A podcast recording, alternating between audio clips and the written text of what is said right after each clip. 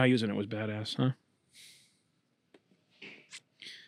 I don't know if I like the haircut or not. Joe. Like I, I like it, but I don't know if I like it in comparison to what you had. Yeah, I think you, I think it just suits your personality. Walking down the street, I would like this guy better, but knowing you, you don't belong Did with it? high and tight. Why'd you get a haircut? Because Adele said something. oh God. Oh, okay. I wonder if it's because there was a while where like the man bun like the long hair was coming back. I wonder if it's flipping the other way now. Dude, I got my girl at the exact right time. This was towards the end of like the dad bod thing because now you look at like the guys that like women are cra- like crying over. It's Harry Styles who's like an androgynous kind of thing. Yeah. It's uh, Pete Davidson, who's like nine pounds, but he must be just packing a wallop. It's like Yung Gravy, who's like super tall and super thin. It's like Machine Gun Kelly. It's Travis Bar. It's all these like lean, super lean, thin guys with like tattoos and like an attitude. And I'm like, thank God that I I I got in on that couple year craze of really insanely hot women who like dad Digging- bods. digging and I was just like, oh, I just I- just made it under the I radar. do wonder, and this is not, you know, I'm not, I'm not. I hope I don't sound like a hater. I'm just curious as to what what Deb sees in me, I don't know. what Pete Davidson's person like. He's what- good. I think he's a, just a good guy too. I think he's just a really good dude. I think he's a fun guy. I think he's like. Yeah, I don't. I a don't think he's shit like. on him for being not being funny. I mean, I think funny. the appeal to him being on SNL, where he's like, I and he even said, I don't do characters. Uh, you know, sketch comedy is really not my thing. I'm not really sure why I'm here. Like he's making a joke of it, but he was one of the youngest people to ever be cast, if not the youngest person to be cast on SNL. So they saw something in him. And like I said, every skit he's in, every time I see him do some like talk show or stand up, he is killing it. He's funny. He's fun. He's a really good stand-up. I think that. Like I know, like there was the whole controversy with Shane Gillis of like why they didn't let him on. I think Shane. I mean, I'm glad he didn't go on because Shane Gillis is about doing. He's doing so ago, much yeah. better now. Like doing, but I think Shane Gillis would have been a better addition to SNL than Pete Davidson because he does sketch comedy and his sketches are really great. But I don't think any of his sketches would be allowed on SNL. And that's also the problem. It's like SNL, like when you're competing with podcasts and and memes and it like you used to be the weekly like, oh, what happened this week in the world? And here's like the once a week funny thing that can show. Now it's like immediate. There's a bunch of funny things about what happened yesterday. Yeah. So they're like kind of they can't they can't and also they're on network television, so they just can't compete. It's all right. Um, the the Chappelle ske- uh, Chappelle monologue was really good though. Yeah, I didn't get to watch it yet. I want to. And dude, it was such a me- another media. Th- oh, the writers' room was walking out in protest, Well, I and wonder then they how- like then they then they didn't like like the media is just Well, so I wonder full how of how shit. true that was. And like, He would, dude. If the if the isn't writers', the writers' room, room like Colin Jost and Michael Che? if the if the writers' room was going to like boycott and leave, and they're like, listen, we are leaving. I don't know if Lorne Michaels would have had the balls to be like, all right, well, then we can't have Dave. I like, I need my writers' room here. So people might have said some stuff like, oh, I'm not sure we should have him on, or like maybe the one of the writers was like maybe pissy about it. But they had him on, and like everyone was doing great, and they wrote him good sketches, and he was involved. Like, and it was a g- pretty decent episode. Like who? Do, I don't know who there really has the authority to, or the credentials besides like Colin and Michael Che to be like, because you never you hear about cast members leaving. I never hear about, um I guess writers leaving. You I know, mean, writers leave all the time. But listen, it's like Wait, did John Mulaney have the credit as a writer there when he was there at the time over like Bill Hader, Jason Sudeikis? Like, they might have. if he was they like, I'm not going to do this, like, would they be like, oh, okay, I guess we can't do anything without? I him? think if it was a big enough, I think it's if it's one person, it's like, hey, you just got to deal with it. But also, you gotta you gotta uh, remember that like it's only one particular group that has a problem with him. You know, if and I don't want to get too political or or any of that, but like, how would a lot of the like he's a, a pillar of the African American community? How would Michael Che and Kenan feel? yeah, because this other person has a problem with him. It's like, well, no, he's he's our person. so like, how do you, f- you know, like, like it's it's it's a messy situation. It's one thing if it's Donald Trump that like a whole swath of people Yeah. hate, But when it's Dave Chappelle and it's like a very small group of very loud people who are against him, it's like you can't. Dave Chappelle said, um, And he didn't bring it up at all, by the way. He he like he like he didn't Yeah, address yeah. it, so which, which was I know good. he, I didn't hear it, but I know he addressed Kyrie Irving and Kanye West. So Oh, was, that was was interesting funny. to see. So yeah. He also he gave he had a really good part about Trump, and this is the last because let's move on to some cigar talk. I don't want to get too preachy, but he had a really smart bit about Trump where he was like, he was like he said something about he was like the best truthful liar he's ever heard, and he was talking about in the first debate when Trump's like, "Oh, the whole system is rigged," and they were like, "Oh, well, what makes you say that? How would you know it's rigged?" He's like, "It's rigged because I use it. I use the rigged system to like do like what I'm doing." And they're like, "Oh, well, how about your taxes?" He's like. I use every loophole you guys Yeah. have made me able to use, and he's like, "You'll never change those loopholes because all your donors use those loop." So listen, He's very smart. Dave Chappelle is insanely smart, and he, I think he comes the closest to riding that common sense line that so many people on the left and right miss. Yeah. So many people just are like, no, but it's got to be about this, or it's got to be about this, and he's like, can we all just stop being idiots? Can we stop thinking like everything that came out of Trump's mad uh, mouth was like the worst thing? Like he made a lot of really good points that we ha- that we should utilize against people like him. You know, like he made a lot of really smart points.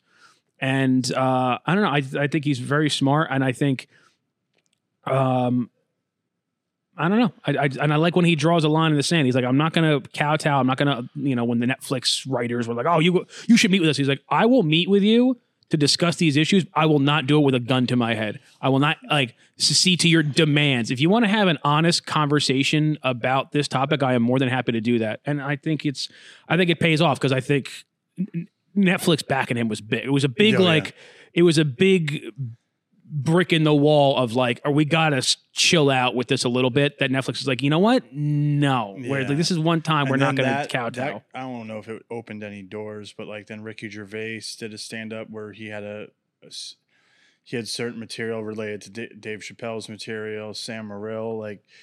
So I mean, I- I like that they're just not full on like censoring it. You know, it like uh, not to get too preachy as well. It's it really stinks that we are living in a t- like last night. Well, this will be a few weeks when this airs. An old NBA player was co- commenting on a game, and he's like, "That didn't look like a foul. That looked like he was raping him." And he said that. Mhm.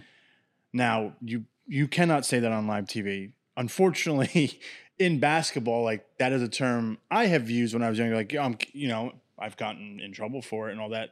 I'm not, and I'm not condoning that type of verbiage. It was just a slip. It was It an old timey slip, yeah. slip. but I think sometimes we do forget is like you want to teach old dogs new tricks, and we are also gearing towards that old dog new trick. We're in the fine line of like, you know, we grew up with.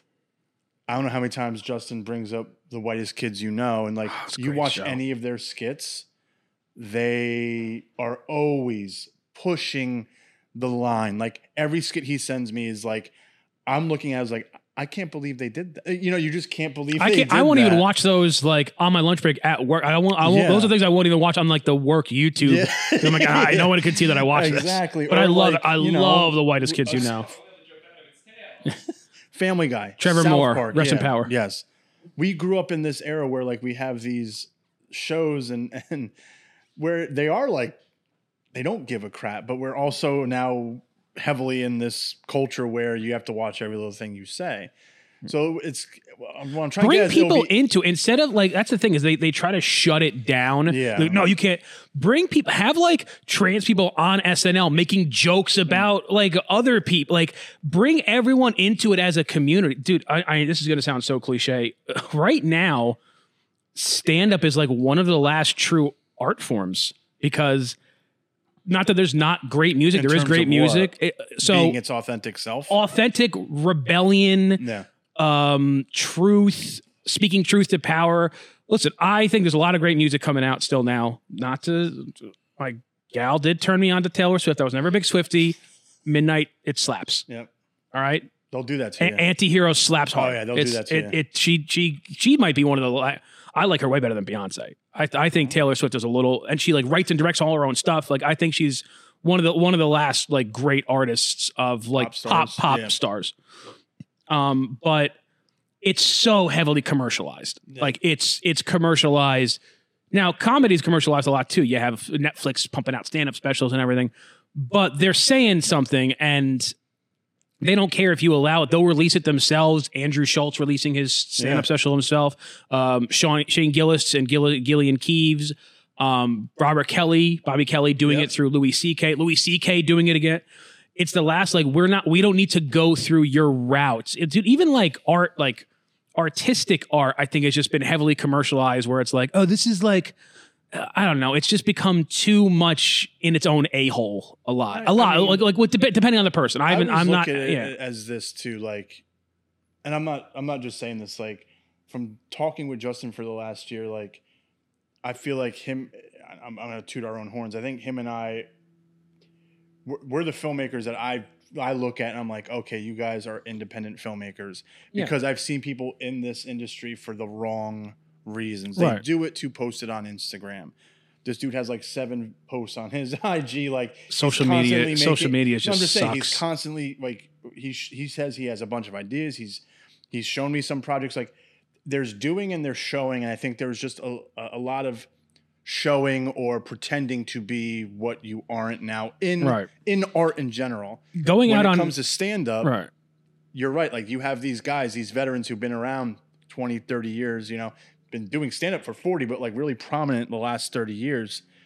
And they're just, I- I'm really interested to see like when we're in, in 20, 30 years from now, when some of these guys have, you know, maybe have gone. I would love to see like, you know, how everyone idolizes Richard Pryor. Like, what are they going to think of Dave Chappelle?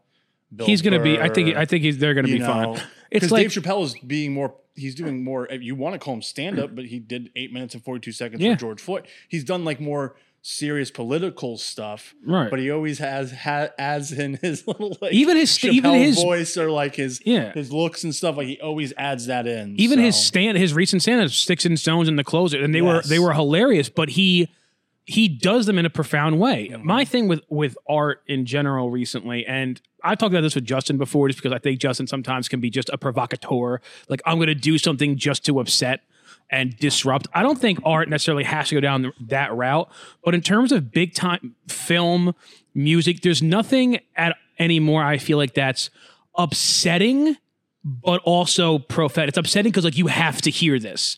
Like there's no movies like that anymore. They might people might do something upsetting just for the sake of causing a ruckus, but there's nothing like um upset. Like I watched Philadelphia the other. I haven't seen that movie ever. Um, Philadelphia or Dog Day Afternoon oh, Dog Day. these movies that were like upsetting at the time, but like had a profound statement to them. Music like NWA, like very upsetting. Yeah. You know, early Eminem. Um, Well, th- things they- that people like people were pissed off about it, but when you actually look at it, like. No, they knew what they were talking about. They had a statement to make, and even they went against the grain to say it. I feel like now even rappers who are like trying to like they think they're doing that, they're not. They're they're all involved in a bunch like they're all sponsored. They all got this guy. They're all on Instagram or SoundCloud. Movies are just either Marvel superhero movies, which I love, or these weird indie pictures that are just like so like the the old Oscar bait of like Saving Private Ryan, or it's kind of like a like an Oscar baity Like, movie you know, or Shakespeare. movie, Shakespeare. The Fabelmans is going to Yeah. be nominated for. But I feel like indie pictures are like that now. It's like, oh, if we get enough of a diverse cast and have enough of a message, it's just going to win an Oscar. But nobody's saying anything anymore with movies. Like you're, what can do you see like? that. You're not saying anything. Now you don't have to say something. I don't think a lot of times Quentin, Tar- Quentin Tarantino, he's more about just the story. Yeah. he doesn't necessarily have like a deep message. But these messages behind greed or power or or um, racism, they're so obvious. I'm like, this is not a message. This is just nonsense. This is just like you you being very overhanded with saying like we have to be better to women. Like, yeah, of course, but like you're also supposed to be entertaining at the same time. And the movies that had like like, like I said that were upsetting but told a truth that had to be told, whether it was about race or whether it was about religion, whether it was about gender or sexuality, there was a story that had to be told. But I feel like now, as soon as that movie, a movie like that is even announced, well, there's criticism but the cat. Oh, well, you didn't, you cancer, you you uh, put an able-bodied person in this role, and like it can't even get off the ground. And then when it does, it's so like been touched by corporations and the media to be this like Oscar worthy thing. Like we need movies that are upsetting to the point like they need to be criticized and then reevaluated Yeah. and come back as impactful. Yeah, I mean, yeah, I don't, I'm there's not much to s- Yeah. follow up on that. That's I totally agree. I, you know, it, it seems like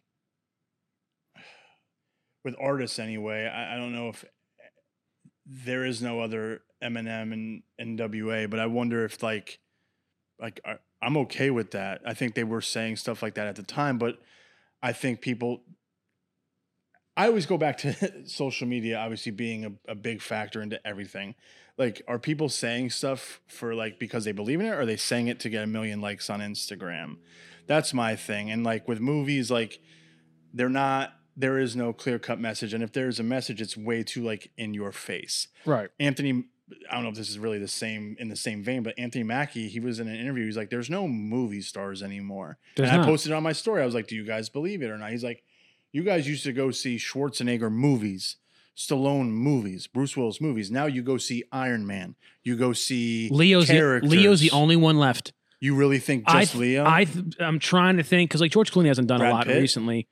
Maybe Brad Pitt. Yeah, he's in a he's in, where it's like they where they haven't done enough shit. Like Matt Damon has been in. Like I love Matt Damon, but Matt Damon has done some garbage where it's like yeah. I'm not gonna go see this movie just because Matt Yeah. Damon's in it. I don't think there's a Leo movie. He does like one movie a year. Even Don't Look Up, which I wasn't the biggest fan of, Yeah. was like you know nominated for an Oscar. My every movie- said Jessica Chastain's a movie star. I don't think. I, No, I love her. But I I'm- love- I'm, not going to no. go see a movie because She doesn't. She doesn't. A movie star means you have s- the the term is like you have star power. You have gravity that draws The people Rock? in. The Rock, maybe. Maybe. but he's on the most basic level of like, l- like he he he just hits a certain tune that like a lot of like bros are in, Yeah. like just like oh muscles and punching. But what if? But do you guys think there's no movie stars because also streaming? Mm, No, you don't think streaming affects There, yeah, to a all? degree, there is a lot of content. There's a so there's a lot of people now. You know what I mean? Dude, look at the Like how many people have Like, really heard of the boys on Amazon? the cast of the Avengers. average person. the cast of the Avengers is like just the movie stars in that movie is like more movie stars than there were in like all of the 60s. Just the people that were in the Avengers are more. po- Name that many. How many Avengers were there? Seven. trying to think. Like the original Avengers: America, Cap, Iron Man, Hulk, Black um, Widow, Black Widow, Hawkeye, Thor. Thor.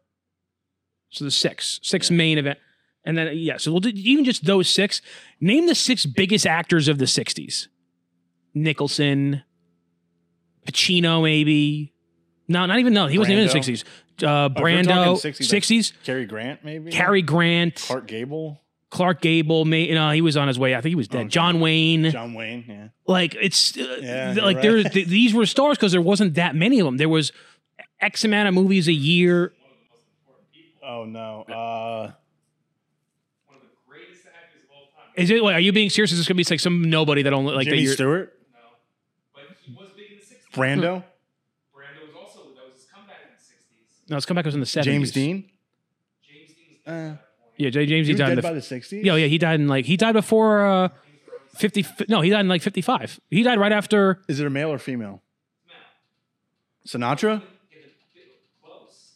Dean Martin? Dean Martin. No, he wasn't the biggest movie star. Dean Martin was yes, he was. He was a massive movie star by the '60s. Yeah, the rap, Rat, the Rat Pack movies, the Ocean's Eleven, mo- the Ocean's Eleven, and those movies. Like, he had a ton of Yeah. films that came out throughout the 60s. He was the number one movie star. Yeah. The 70s, you start seeing an expansion into like your Dustin Hoffmans, your Gene Hackmans, John those kind of guys. Say it again. Jon Voight. Jon Voight. Did you say Um, Gene Hackman? Sorry. Did he die? No, no. Did you say Gene? Hackman? Oh yeah, I said Gene Hackman. Yeah, yeah. yeah. Uh, I thought you said. I thought you No, said. no, no. no. I had enough, de- dude. Two, uh, well, Yes. a little, a little transition. Two of my, one I'm not really a hero, but he was an epic person. Two died this week. Um, Kevin Conroy, who I'm actually very upset about. Yeah. If you guys don't know who I Kevin know Conroy had is, cancer. I think he hit it well. He also con- always looked like gaunt. He always looked like a thinner guy.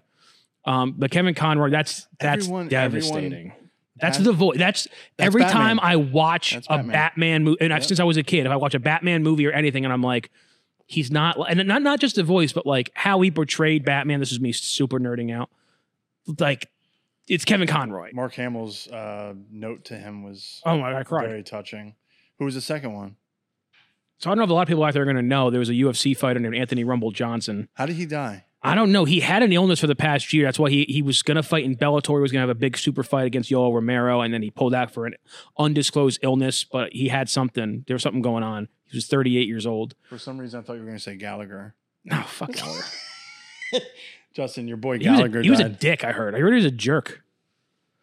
Um, right. but Rumble Johnson, like that, that he was a he was a epic. Like I'll I'll I use him He in UFC young- video he was games. 38's young. He was Maybe because 38, I'm yeah. getting closer to that age. but, and, and people might recognize him if anyone saw the movie uh, Warrior, the Tom, Tom Hardy. Hardy? like MMA movie. yeah. He they he start he was like one of the guys that fought at like that Sparta tournament at the end. Um, he was he had a really weird career too. He would like was a I think he was a middleweight and like kept missing weight. So then he had to keep changing weight and then he finally got back in the UFC as a light heavyweight and just started nuking people, started knocking them the hell out. And it was awesome. And then he only lost it. You know.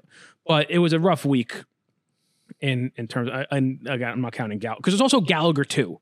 There's Gallagher's Yeah. like brother who does like a fake Gallagher No, thing. don't it's mean- like I'm not laughing at Gallagher. we have enough Gallagher going on out there. Yeah. Um, But back no, to- Kevin Conroy was Kevin Conroy was rough. Yeah. That was, and I started rewatching Batman the animated series. I wonder if do you think they're gonna because are they still doing new an- Batman like animated Batman movies or not really? they do. I wonder if they're gonna repurpose his voice like with like past. No, they because they they do a like. There's been a lot of movies and shows that he wasn't the voice of. Like, oh, okay, all right. Yeah, I know a there's lot of yeah, movies. so there there's are. there's an actual. First of all, not to super nerd out here. wasn't Jensen Ackles a Batman? He's the new Batman. He's, He's the he new just he just did the Long Halloween, which is one of he the best did- yes, movies. and he did. Uh, he was he was Hood- he was Red he was the Red Hood. Yeah. Um, DC's animated wipes the floor, which is like which is important, I think, because it's a way to teach younger kids about the comics and everything. DC's animated stuff is so well done. yeah, They pick the right actors, right storylines, and they have divided universes. So there was the DC animated universe, which was like anything Kevin Conroy related. So it was Batman the animated series, Superman the animated series, the Justice League shows. Those were all like anything with Mark Hamill as the Yeah. Joker. Those were all in one section. Then they did another one, which was like the new 52 version that had another guy as Batman. I can't remember his name, but he's an actor. You've you've seen him in stuff. If I showed you a picture, he was really really What's his- good. what's his name? I'm, I'm a, He's a non. he's he- oh, he's, he's not. No, he's not a super well known guy, but if you saw his who face, played Lex Luthor in Smallville. oh, uh, Michael, Michael- Rosenberg, yeah. Rosenbaum, Rosenberg. He does voices too. yeah, yeah, he has he has that podcast you should check out. Yeah, He a really good podcast. Uh, I thought you meant Clancy Brown because Clancy, Oh, Clancy. Brown did Lex Luthor in the in the Did he? Superman animated show. That was him. dude. Clancy Brown was in Dexter, the revitalized Dexter that came out last year. He was so he's so good, and I he's Mr. Krabs, which I Dude, that's that's no the thing is like you recognize him from like Shawshank. He was in Highlander, but his top two things in terms of like people recognizing him are probably Mr. Krabs and Lex Luthor. Yep. Uh, he was he was great as Lex Luthor. You who'd be really good Lex Luthor in uh, if they were to recast it. No, Michael Jesse Cera? Eisenberg, Michael Cera, uh, Timothy Olyphant. yeah, I can see that. Although He already went he- with that one video. Yeah, when he to be hon- I love Timothy Olyphant as a goof. as a as a when he's like a southern Yeah, like like uh um what's it, like swashbuckling type when he has to be ser- even even when he was in the Die Hard movie and he was a good villain but when he has to be too serious uh, he doesn't come off as believable to me but when he's like a like a just a charming you know like gunslinger type he there's nobody better and I would watch 30 more seasons of Justified yeah. But would too. anytime they have to be like, oh, you you're like a serious tech guy, I'm like, nah, I don't, I don't like. I didn't buy him as Hitman. yeah, I didn't really buy him in Die Die, Hard. Hard. Like it's just it's tough for me. But I love Timothy Ola. Uh, Timothy yeah. Ola, I think he would be a good villain. yeah. Um, let's get to some cigar talk. Yes, I'm smoking just the Drew Estate Undercrown 10 with my coffee. Nothing crazy here. But in in our our journey to learn the roots of the industry, today we gave Chris an original um, El Rey del Mundo. It's not not any of the new versions. This is you know it used to be a private label for us. Now what general- this come out? that's been around for a long time. 80s maybe 90s. It's been around a long time.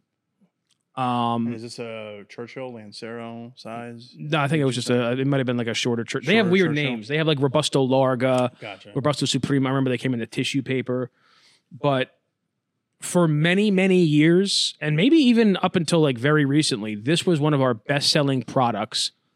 Like up there with like JR alternatives, like the five packs of these, especially the uh the Robusto series, like I said, the Robusto Larga, the Robusto Suprema, they came in like a white tissue paper on the foot. We could not keep those five packs in stock when I worked in the store. So this is a really great example of what was very popular and up and coming late 90s throughout throughout the 2000s. Like I said, when I was working in the store when I started in that was in 2010. These were moving like hotcakes. So this is one of those cigars that really depicts what the industry was like and also that transitionary period between those like kind of like very mellow years of like everyone just wanted like a Davidoff or like a a light Fuente or a light Montecristo and started like you know it was almost like a connoisseur's choice at the time but also very inexpensive we're talking this was five six dollars back in the day I don't know what it is now with inflation and everything thanks Mr. President but uh the El Rey del Mundo do you can you um I don't have my my phone just want to pull up this go on our website and just the traditional El Rey del Mundo pull up some specs for me if you can Yeah. It is based on a Cuban brand. Interesting fact about the Cuban brand of El Rey del Mundo, which is honestly very good, very underrated if you're a Cuban smoker. El Reys are very, very good. Um, what was just on your basic El Rey? What's give me filler binder wrapper? Not the El Rey Nicaragua, not a Maduro. Just like go go to uh, like Robusto Larga. This one, right? Yeah, All right. Um, it's it's a Connecticut broadleaf wrapper, which makes sense of the sweetness. Honduran binder and filler. yeah. Um, and it says it's medium to full in strength, six by fifty four, and it's the yeah Robusto Larga. So now you smoked the Dunbarton 50th for us. Yes. and this now known as the Sakakhan. Mhm. How would you obviously, and I'll be the first one to admit it, the Sakakhan is better than what you're smoking now. But do you see the comparison in the two of them? Yeah, I mean, I'm only having water with this, and I finished my coffee about an hour ago, Mm. so the sweetness in my mouth is gone. But while I'm smoking this, like I just have the aftertaste of that sweetness, and I could tell tell the I, the comparison. Yeah, I, I definitely do it. Is it is that the broadleaf wrapper then? So it's Or it's the whole it- style. The whole style. The whole style that Steve said, you know, why he made it that way was, you know, these cigars that Steve was, you know, Steve was a you got to remember, he was a pioneer, not just, you know, not necessarily maybe in tobacco or I, well, maybe he is now comparatively, but in the 90s, he was the guy like on the forums before there were really forums. There was Yeah. barely forums. He was doing trips. You know, I think he had retired. He like sold a tech company or something. I don't. I can't remember what his history is. But he like was doing trips to like factories in Honduras in the '90s when there was like one factory or a couple factories. Um, and like no one was there was no industry for it yet. Like now you go to Esteli, they have like a nice hotel set up for for people to to go and like you you know they have festivals there. There was none of that going on in like 95. You know what I mean? So he came up that that when he started really falling in love with the the industry was this time where like you know Villa, the Villazon factory was a big one. These Honduran rich heavy smokes, you know, Punch, Hoy de Monterey, um, the El Rey del Mundos.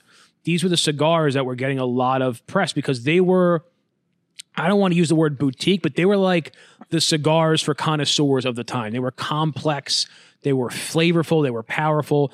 There was like kind of two groups. It was like this or, you know, a Montecristo white or, a, you know, a Romeo Reserve, like a, a super smooth Cohiba, just like a mellow Connecticut wrap thing. Those were like kind of the divisions at the time.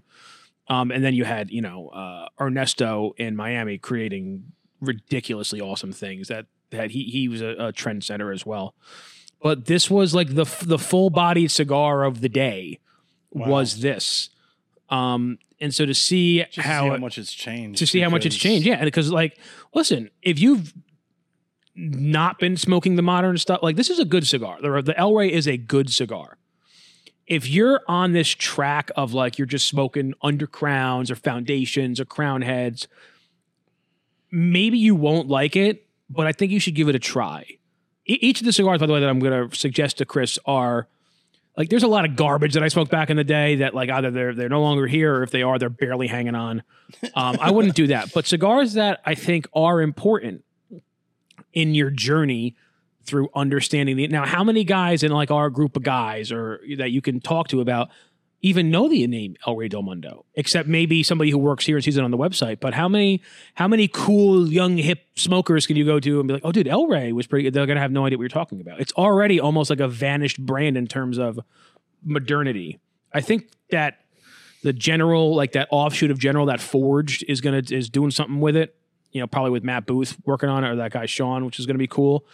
But in terms of just your traditional El Rey del Mundo, I mean, this was this was a, a, a impactful cigar um, on the industry. So it's important to learn where everything come from. And if, and if you think there's any cigar maker today that was smoking in the 90s or 2000s or, or came up in that era, if you think Pete Johnson or Jon Huber or Christian Eiroa, if you think these guys aren't influenced still to this day by a cigar like that, then you don't know what you're talking about. They they whether good or bad, they take they take direction from these cigars, um, and that's exactly what Steve did in that Sakakhan. He took a direct inspiration from it in that case. I'm guessing he smoked a lot of these, or I mean, yeah, that was he was he was always a. fu- mean, you, you can see what he releases now. He was always a fuller body guy, and these were the fuller body cigars at the time. Heavy, rich, a lot of broadleaf that was used. And why don't you think newer cigar smokers, or maybe you could tap into the mind of a newer cigar smoker, as to why they don't start with the classics first? Maybe because may, maybe they might be too expensive, or they're not around, or they're not into full bodied. Maybe that would be the reason. But why aren't they starting from like older? Think, Think- think- think of it this way. As like, Think of it this way. At a discography of a movie or something. I want to start from the first movie the director made and made it to like his latest. If we were talking about movies with, I'm trying to use something like not the three of us because we're just big movie heads, but if we're talking to Adele, we're talking to Derek.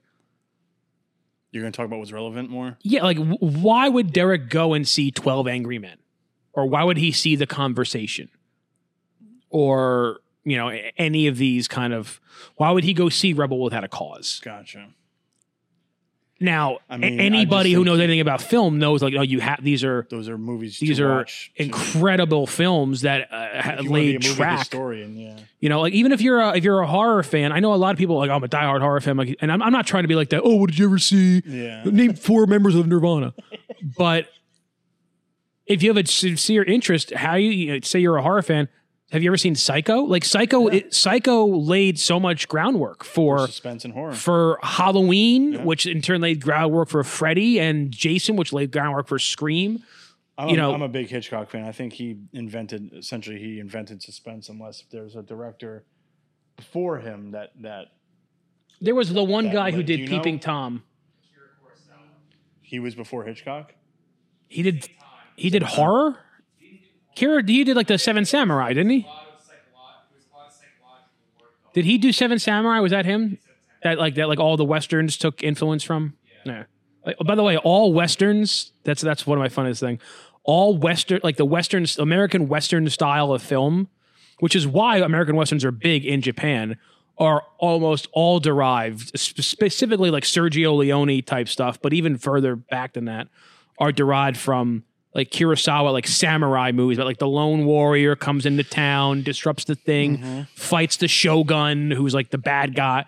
Very heavily influenced from that, which is why I think if you go to Japan now, they love like American westerns. They love like American steakhouses. It's like super popular over there. Um, but yeah, that's listen. People want to discount it. People like, ah, and this this is so true for all things in life. History is so important because it teaches you how to obviously there's the old saying about avoiding mistakes but it also teaches you so much about why things are the way they are now and uh, not to get too deep but like oh well why are people racist They're like why are why is why is there class warfare it's like read and you'll see where it came from and it'll help you better understand how to combat it today. You can't just go out there and say like, we need to no, no more uh, rich people. It's like you need to understand the the layers behind this and why governments are corrupt nowadays before you just go saying we got to stop corrupt governments you, you got to look into it and read it. And that way you have an appreciation. You have weapons to use in, in the combat against injustice. But you can't just wake up in the morning and like, I'm going to fight injustice. Well, you need to know. You need to understand. You need to understand human evolution, mental evolution, civilization's evolution, to see where we came from, see the mistakes people constantly make at that. every turn, Yeah. and learn from it. Yes, Justin, I had a, I was about to win an Emmy right there, and you kept raising your hand. Sorry, man. I gotta skip Oh my god. That's that's my rant anyway. Is is please in, in anything you're involved. in. Now I'm not saying you got to nerd out and then be a dick to somebody wearing a Metallica t-shirt. Oh, yeah, what was their third album? Yeah. But for your own sake, I don't know anybody who's into a thing and then will read up on the history of it and appreciate it less. You will appreciate it more. It'll make you feel better about it. It'll it'll give you a sense of like, oh, I, I see where this comes from now. You know, when you watch a movie, if you understand the history of film, you can be like, oh, I see. You know, oh, I know why he used that shot because, like, you know, Kubrick invented that shot. You know, or or this guy did. How much movies are or TV shows or single frames in a movie and TV show are based off art pieces of art. Yeah. You know, like I'm not the biggest fan of him, but Lars von Trier does it here and Oh there. God, that guy. I know that's such a I Justin watched, thing I watched. Nymphomaniac. I was like, uh, I'm sorry, dude. I think film and cigars is kind of a good comparison. Is why you maybe you think it's it's, shit. because we're, Look, but maybe may- maybe you think it's garbage. Maybe maybe yeah. you watch something like Citizen. Like I will say, I am not the biggest Citizen Kane fan. I understand where a lot of things come from out of that movie, but I just I'm find just so it. mad he was like what 25 when he made it, Well, Orson Welles was Yeah. so. started. If was like Hollywood's like up and coming. Yeah. If we're gonna do Orson Welles' discography, touch of. Hundred percent. Yeah, I'm- fucking badass. in that. Macbeth was not his best, um, because he I think he played Macbeth. Here, um, I got it back. So maybe you go back through the the smoking encyclopedia and you try out an Elroy, you try out like an old punch, and maybe you don't like it, but Yeah. still, it's information now. You know what I mean? I'm not I saying you're gonna you're gonna love everything. Oh yeah, now I'm gonna just go smoke punch after dinners. It's like no, No. that's that probably won't be the case because mean, what you're smoking now is an elevated, refined, perfected version of of what it was. But to see the base like, dude, so many movies that were based off of like, that took influence from other directors. I like the, you know, like Tarantino does that all the time. I love Tarantino everyone movies. says he steals stuff. I, I I don't know. I think it's more so being inspired because he worked at a movie store and he watched a shit ton of movies. You know, I, I don't know if unless if you're unless if you're stealing specific dialogue, then you're like whoa. But you know, I I'd think watch- dialogue is his big thing. Yeah, yeah. He probably he harps on he wants to have great dialogue.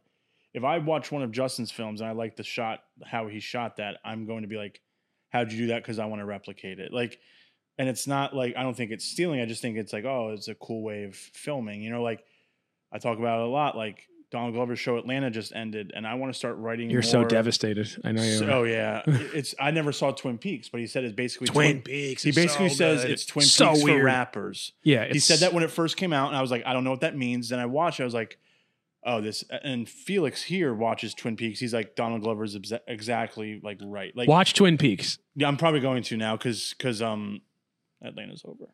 But um, you know why you'll appreciate it?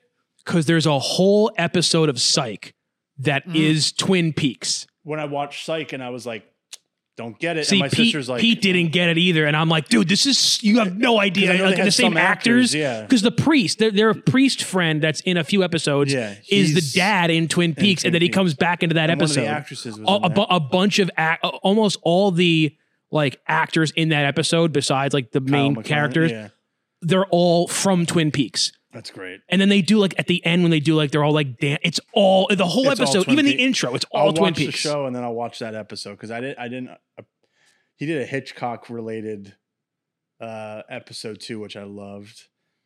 Stevie Franks of Psych is so good, and That- then they that did show a, is so a good. Hangover type episode with Last Night Gus is one of my favorite Yeah. episodes. When Lassiter takes the gun from the tank, he's like, Mm. three bullets are missing. Is that the one they, they're at like a donut shop or something? Yes, yeah. yeah, that's yeah. when they go to the donut shop. Yeah. yeah, that's And great. the father comes in, you're not allowed here.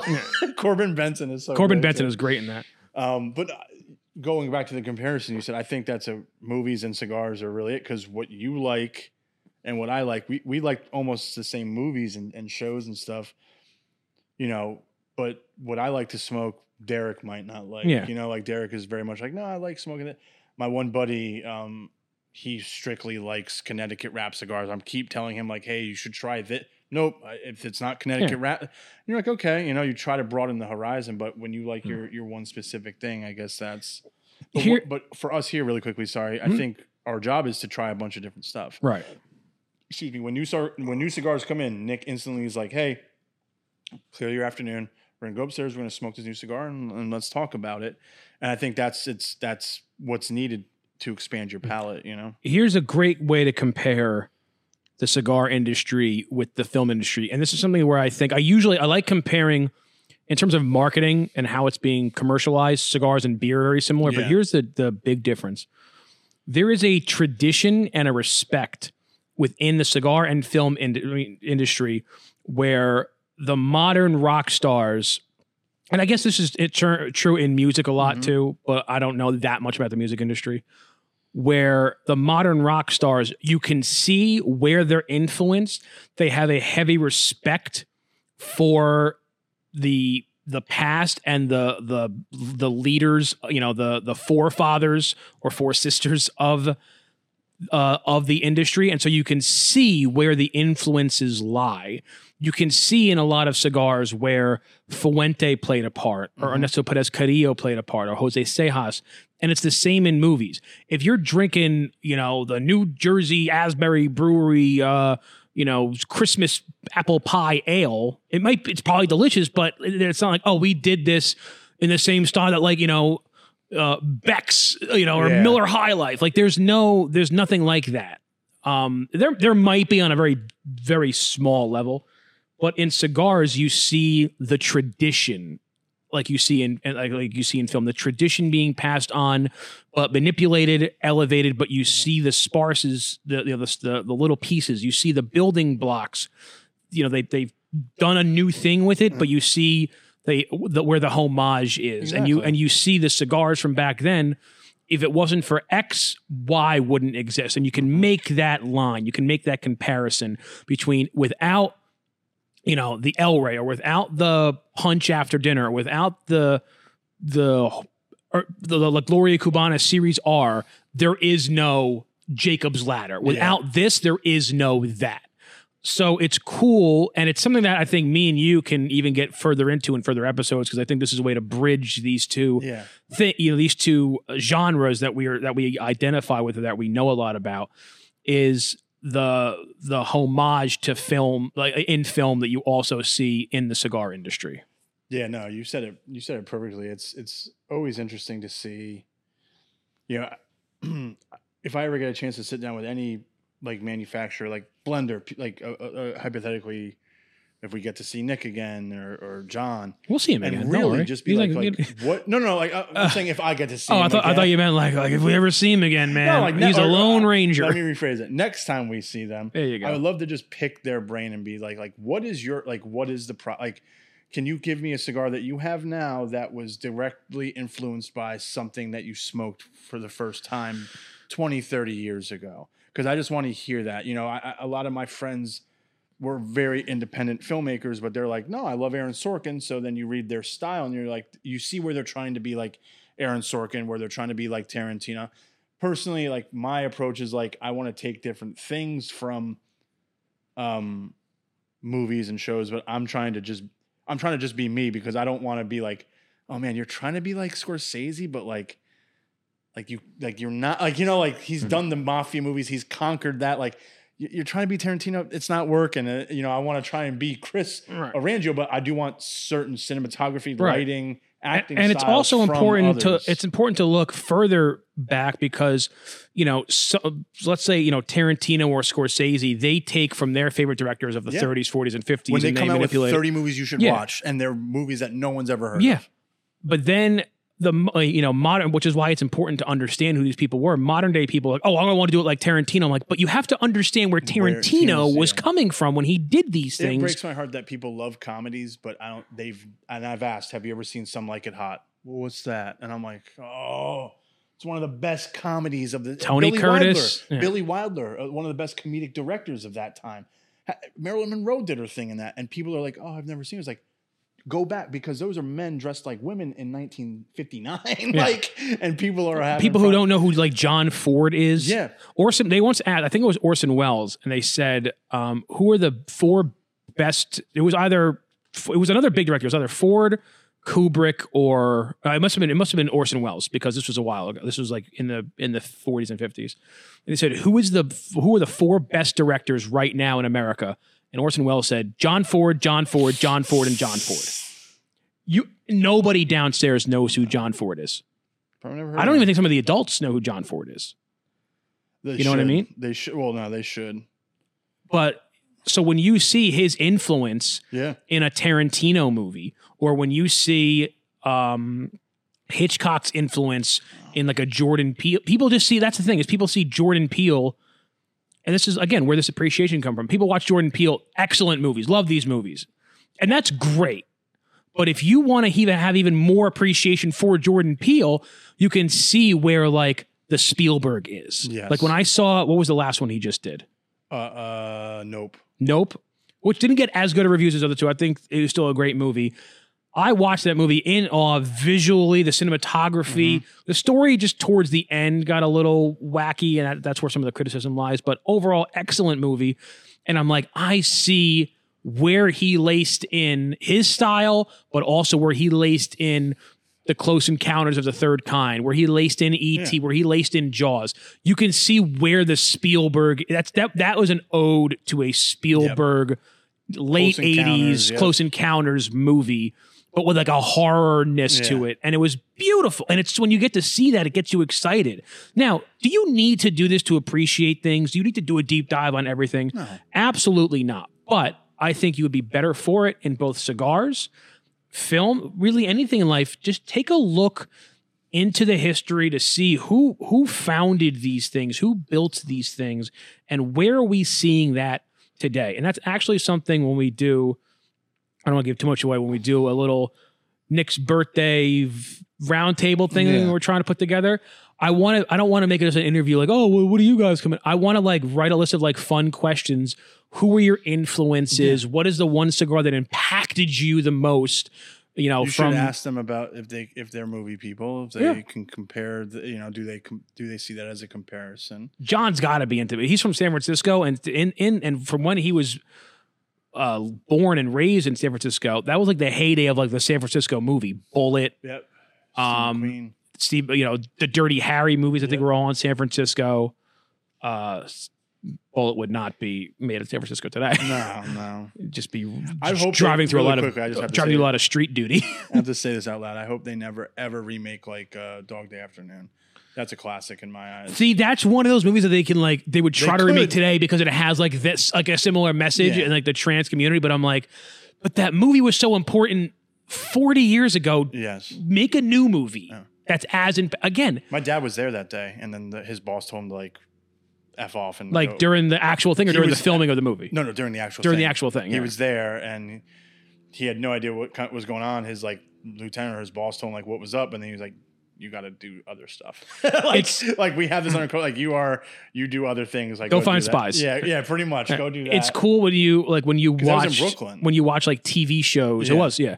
When you watch like TV shows in the '90s, um, and that's the other thing is I feel like what t- even in like family TV when we were younger was heavily laced with like tributes to things that we didn't know as kids, but then we like because like I feel like I don't do that anymore. There's no like little drips of things. Like I remember a, a Fresh Prince episode where he was like Attica, Attica. Yeah, Seinfeld I- does it all yeah, the time. We had no idea Yeah. what that meant at six years old. Seinfeld did the uh, Midnight Cowboy ending on the bus with Kramer and Jerry. But it's because they're historians of Right. older movies. When did that end? I feel like Borat. Seinfeld? No, no. Oh, oh, that- I feel that- like Borat because I, I I listened to a podcast about Titanic and I'm that movie like it's one of those movies that if you if you didn't see it right away, by the time you saw it, you knew so many of the parts. You knew Yeah. the I'm flying. You knew about the nude picture. You knew you knew these things because You're of about pop the culture. quote- the like quotes. the from quotability, movies? just the, the pop culture influence that a movie had on the Hangover and world. Tropic Thunder.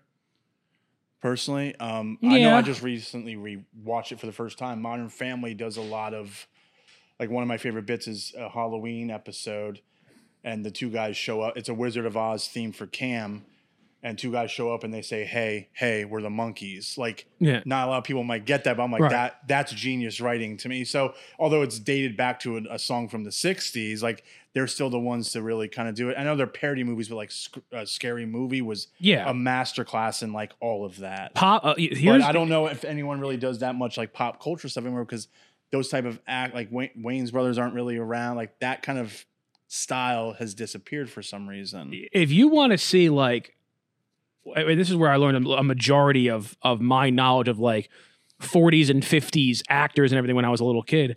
Bugs Bunny, Yeah, dude, those sh- cartoons were laced with like there was one episode of Bugs Bunny where he like or maybe it was Daffy Duck um where he like goes to like a nightclub and it's all stars of the 50s. It's like, you know, James Dean, um Jayne Mansfield, Really?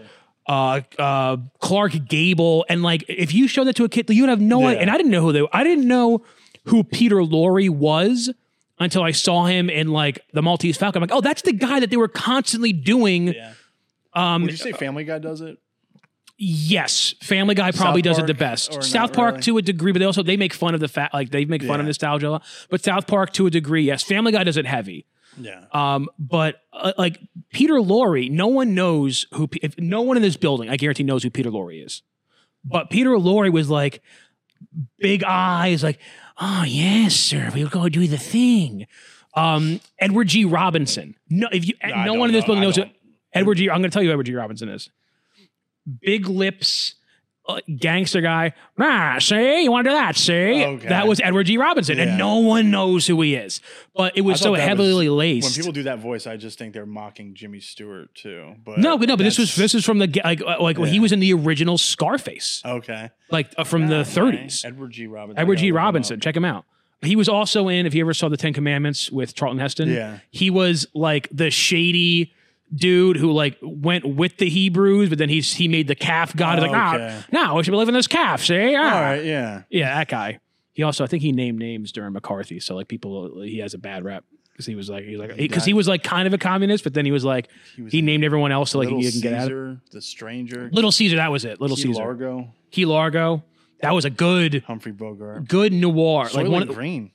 yeah, was- that was one of his last movies. It was what? Um, Key Largo was a great noir yeah. film. Um, but Peter Lorre was in the Maltese Falcon. Like, and these are guys like I know from. How about how about this? And this is the last one because no one knows what we're talking about now. We're just having fun here.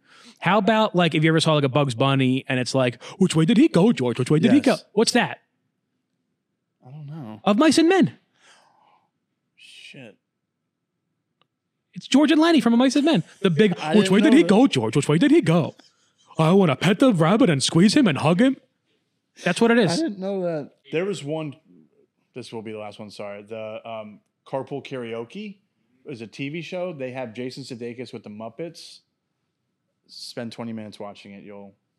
It's hilarious. That's all, but that's why I like when you when you talk to a younger like a younger stand up who's like, oh yeah, I'm heavily influenced by, you know, and they name some guy from the '60s, like like oh yeah, like uh like Don Rickles, like these Yeah. guys, and I'm like, I'm so happy that in some way it's carrying on, Yeah, even if it's like by a minority of people who may, maybe study this in film school. I'm so happy, like all right, at least someone is I- talking I always it. wonder if Zeppelin, the Who, like, are there is their legacy going to be carried on? I think more so now. People, younger people, like my niece is like, "Oh, I watched that Beatles documentary. Like, they were really good." I'm like, "Yeah, like they're really great musicians." And guess who John Lennon loved more than anybody? Elvis and Chuck Berry. Yep. Heavily Yeah. influenced by Elvis and Chuck Berry. Like, see, I feel like a crazy guy, like, like a map in my room. Day meme. Yeah. But it's all info. It's it's yeah. It's gonna be. Oh, Greta Van Fleet. Van Fleet. They are. I thought that was Zeppelin. I thought that was some unreleased Zeppelin music. I was like, nope. That guy is. They are heavily influenced by Zeppelin. Dude, I would So, I would absolutely love if like a new rock band came on the scene that was like now I will say like I'm a big Coheed fan. Coheed last album smacks. Really, really it? good. But I would love if a new band came on the scene that was doing like Zeppelin like shit. Just crazy have you heard of Greta Van Fleet? I have not. I, I've, I've heard about it. I don't know Listen to them. Are they? If, you're one, are they? you Are they epic? Are they like new things on guitar, drums, storytelling in their lyrics? I, me personally, I think not. I, I haven't listened to enough of them to be like, wow, they're like a step above. I It- I only learned this from talking to Justin. I really had no idea. Like Dean Martin, I knew Frank Sinatra was like the mod, like the OG Renaissance man. It's just big in this area. Well, no, no, no, but Renaissance. Sinatra man, I'm was big everywhere, I'm talking dude. Renaissance man. Yeah. Like he, I didn't know that. Like I recently watched.